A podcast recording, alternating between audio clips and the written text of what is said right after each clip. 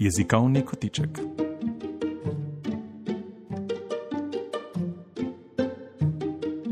Dvojezično odraščanje. Pripravlja in bere dr. Jadranka Cerkol.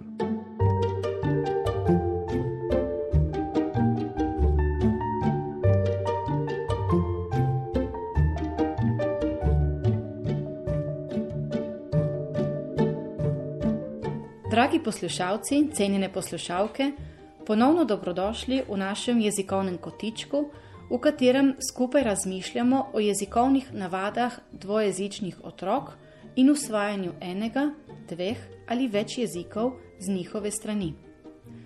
Danes bomo pogledali, kdaj in kako se otroci naučijo jezikov in kateri so nasveti strokovnjakov za učinkovito usvajanje teh.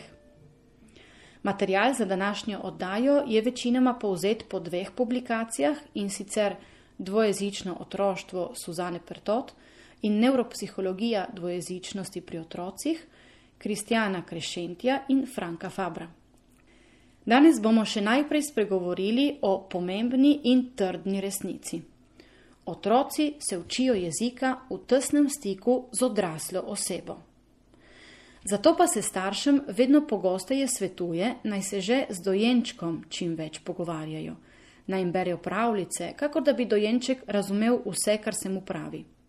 Besed sicer še ne razume, razume pa melodijo in ton glasu, ki ga sliši, in vse to oblikuje njegove zelo prožne možgančke. Nekateri otroci so od rojstva izpostavljeni besedam enega samega jezika. Velika večina otrok na svetu, ocenjujejo, da približno 65%, pa se srečuje z dvema ali več jezikov že od rojstva. Jezikoslovna stroka imenuje tako situacijo simultana dvojezičnost. Otroci torej, ki so tako ali drugače izpostavljeni več jezikom pred tretjim letom starosti, so simultano dvojezični. Tisti otroci pa, ki se drugega ali tretjega jezika naučijo med tretjim in petim letom starosti, pa so zaporedni dvojezični govorci. Ko pa se otrok nauči jezika po šestem letu starosti, to opredeljujemo kot pozna zaporedna dvojezičnost.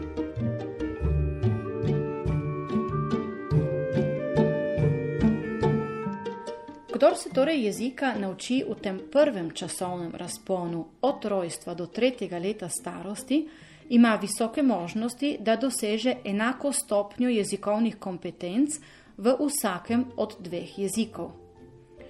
Možgani sicer ostajajo še naprej precej plastični, tudi po tretjem letu starosti, vse do 12. leta. Tako da, po mnenju strokovnjakov, se otroci do tega leta lažje naučijo jezika kot odrasla oseba.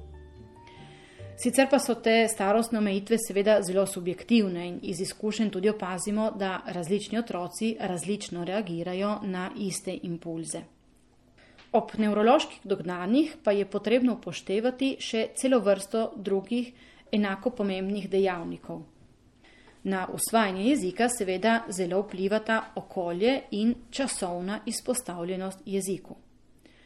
Pomembno je, naprimer, da je okolje, v katerem otrok usvaja drugi jezik, eh, tako prijetno, prijateljsko, spodbudno, predvsem pa sproščeno.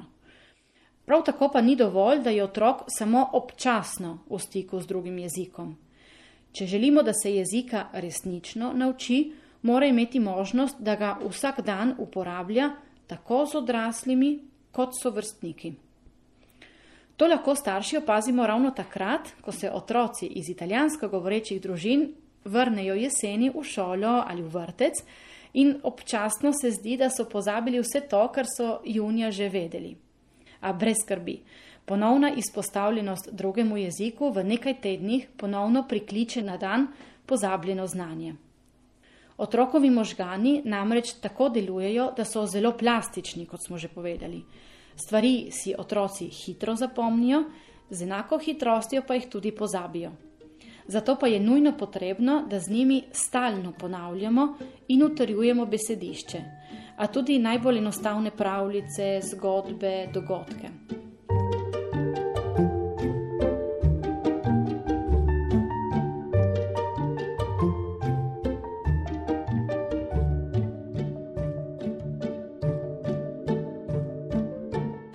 Enojezični in večjezični otroci se jezika naučijo po istem postopku.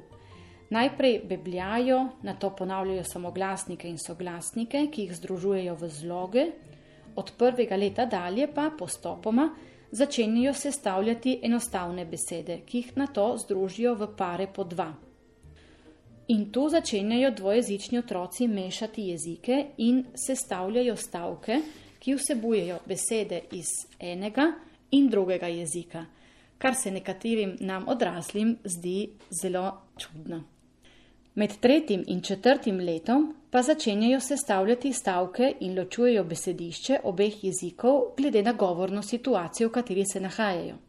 Naprimer, z italijansko govorečim očetom bo otrok govoril v italijanščini, s slovensko govorečo babico v slovenščini, to v primeru, če je bil obema jezikoma izpostavljen od rojstva ali pa pred tretjim letom starosti.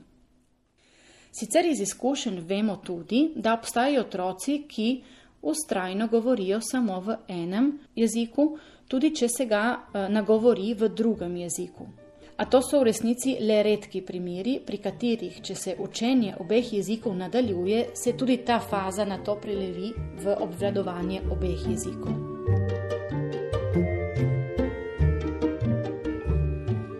Večkrat se nam lahko zdi, da je jezik dvojezičnega otroka manj razvit kot tisti enojezičnega.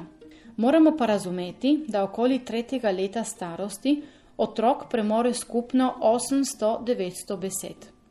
Enojezični otrok bo teh 800 besed poznal v enem jeziku, dvojezični otrok pa bo skupno obvladal 800 besed, torej 800 besed enega in drugega jezika.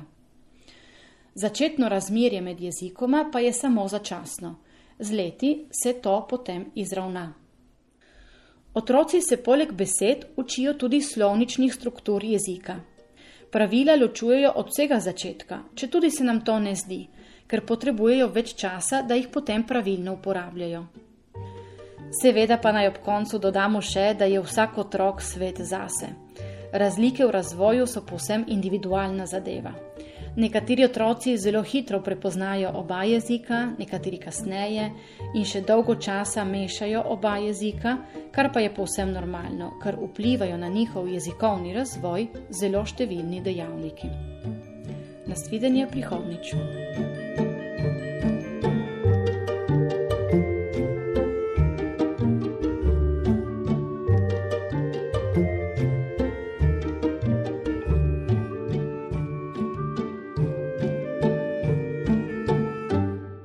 Na sporedu je bil jezikovni kotiček. O dvojezičnosti je razmišljala dr. Jadranka Cergol, izredna profesorica za področje jezikoslovja na Fakulteti za humanistične študije Univerze na Primorskem. Uredništvo Lucija Tavčar.